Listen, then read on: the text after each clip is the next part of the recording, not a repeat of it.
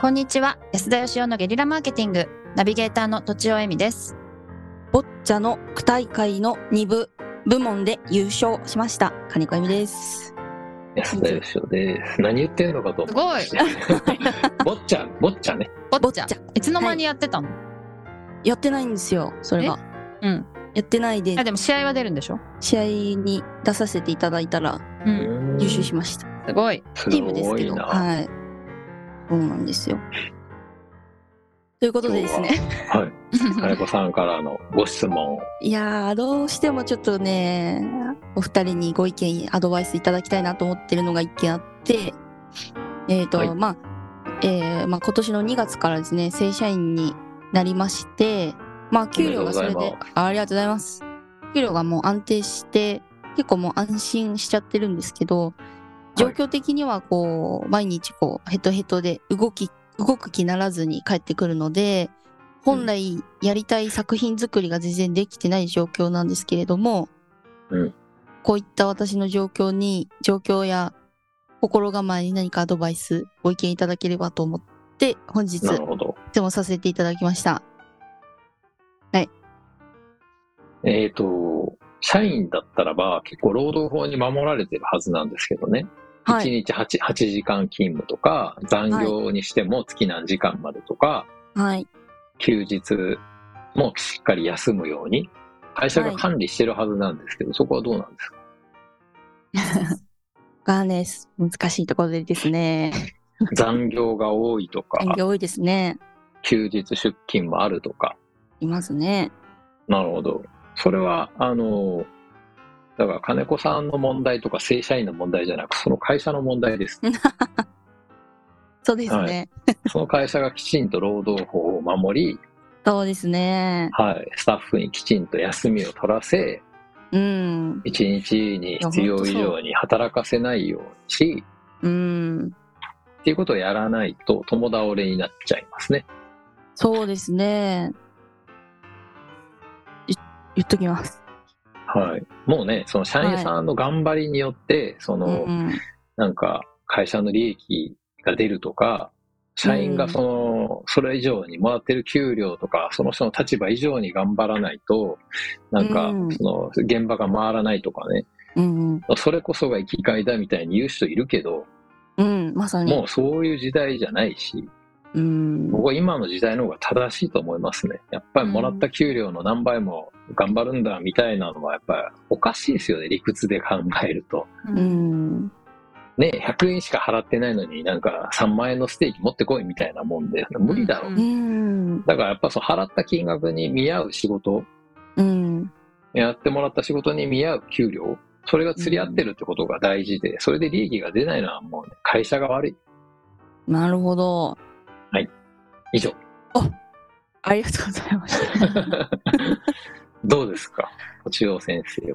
はい。でも会社を会社にその申し立てをするっていうことですかねした方がいいってことですか安田さんとしてはいや、そうじゃなくって、どっちにしろ、多分、もうそういう職場は、あの、もう今の時代続かないんで、誰かが労働局に駆け込んだりとか、うんどっかでうん、まあ、あの、どんどんどんどんこう是正されていく方向にね、今動いてて、まあ、どうなるかっていうと、そのサービス残業とかを、その、辞めた後に、働いてる間に私はこれだけお金もらわずに残業してましたみたいな裁判がすごい増えてるわけですよ。うんえー。そうで、それで裁判すると、もう99.999%会社が負けるんです。うんうん。だからもう何千万、一人当たり何千万。だから辞めた人みんなが束になって訴訟を起こしたらもう何億っていう、違約金うんうん違約金というか払ってなかった残業代を払わなくちゃいけないってことになって、これはだからその間、社員が活躍してたかどうかとか、営業なのに売れてたかどうかとか、仕事頑張ってたかどうかとか関係ないんですよ。うんううんん。もう会社が時間を拘束してたら、それはお金を払わなくちゃいけないっていう、もうこういうルールなの。ううんん。うん。だからいずれ変わると思います、会社が。うん。お金子ー、すさんはごもう、はい、のほほんと待っていればですい。ね、の。変わるか潰れるかどっちかです。なるほど。ちょっとじゃああ。やみちゃんはもしうんサービス残業とかしてたら、記録しといたらいいかもしれないよね。あ、そうですね。どう記録したらいいですかメモ、メモとかでいいんじゃないですかどどうなんでしょう安田さん。メモいでいいいんですかいいね日あ。記のみたいなメモっていうか、うん、日記を自分でパソコンでつけて、うーん。まあ、タイムカードを押したけど、それから何時まで仕事して、どういうことやってましたみたいなことですね。うーんとか、仕事を家に持ち帰って、どれぐらいやりましたとか。ああ。なるほど。 そうです ね。いや、なんか実際自分がじゃあなんかするかっていうと多分しない、しないとか、まあ記録するぐらいで訴訟とかっていうのは多分ないのかなとぼんやり思ってるんですけど、そうか。あのね、今、うんあの昔、ちょっと前に、あの、消費者金融の払いすぎを取り戻しますみたいなのがあったでしょ。あ、なんかよくしゃ CM 流れてますね。 CM 流れてたでしょ。あそこはいに多くの弁護士さんが行って、すごい金の鉱脈を掘り当てたと言われてるんですが、うんうんうんもう、あの、過払い金、ほとんどなくなってきちゃって、で、その第2弾が、この未払い残業って言われてるんですね。なねえ。そうなんだ。これ今ね、辞めてから過去3年分に遡って請求できるんですよ。そうなんですかで。結構莫大な金額なんですよ。うんでそれを辞めた人みんなが言ってきたら、もう大変なことになるんですね。うんうんうんうん。だからやっぱ社長にしてみたら、そのね、あの、できない社員にも給料払い、病気で休んでもなんか払ってあげ、みたいな、お互い様でやってきただろう、みたいなのがあるんで、社長もすごい傷つくんですけどね。うんうんだけどこれはもうね、しょうがないですよね。こう、ルールなので、雇用というのはそういうもんだっていうことで、やっぱ人を雇う時には、やっぱそれを前提に雇わなくちゃいけない。なあ、すごいリスクが高いですね。うんはいううーん。だからね、雇われるのも、なかなかそのね、いろいろ、なんか業務の指示とか時間拘束されてしんどいっていうのはあると思いますけど、まあ客観的に見ると雇う側の方が圧倒的にしんどいと私は思ってますので、うーん。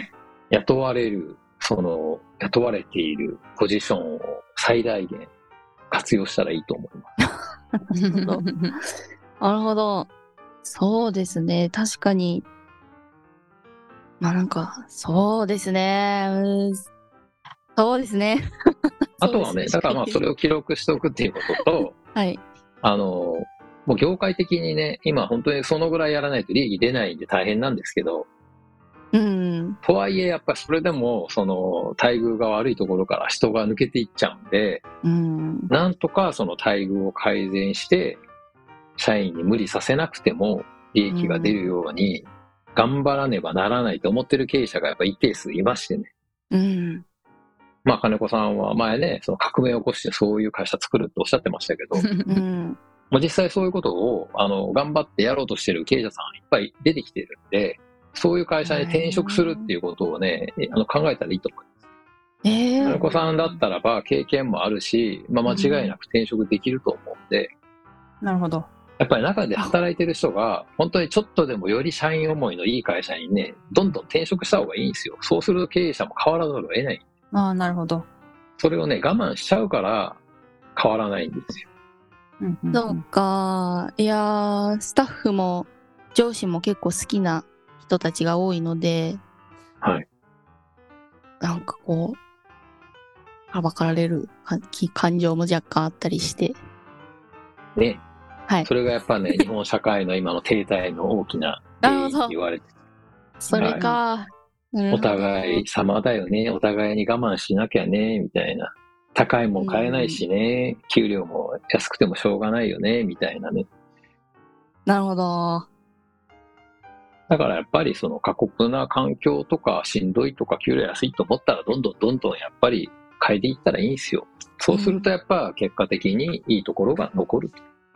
経営者も努力しないといけないし、いい会社に就職するために働く人も頑張んなくちゃいけないし。うんうんいや、考えさせられますね。確かにそうですよね。まあ、考えるべきはだから目の前のその仕事を受け受けているお客さんですよね。金子さんがサービスしてあげているお客さん。その人のハッピーだけを考えていればいいんですうよ。ん、それは、毎回、毎日考えて仕事しております。でしょ社員のハッピーは会社が考えるべきなんですよ。なるほど。はいそうですね。それをやっぱりより考えてくれる会社に移るっていうことが世の中を良くする第一歩ですよ。うん。それこそが革命かもしれないです ね。そうなんです。うんなるほど。なるほど。はい、わかりましといた。うことで、はいま、おまとめは。まとめますかえっと、あゆみちゃんがより快適、 あ、まあ今ヘトヘトになってるってことなんで、もっと快適な職場に移ることが、業界全体を良くする革命につながるでしょうっていうことでそういようろこしいとででしすょうか。 はい。ということで本日は以上です。ありがとうございました。ありがとうございましありがとうございましたた。本日も番組をお聞きいただきありがとうございました私たち3人でギブの実験室というオンラインサロンを始めることにしましたキャンプファイヤーファンクラブというサービスで募集をしていますので参加したい方はキャンプファイヤーで検索するか境目研究家安田義雄のホームページ安田義雄 .com からお申し込みください来週もお楽しみに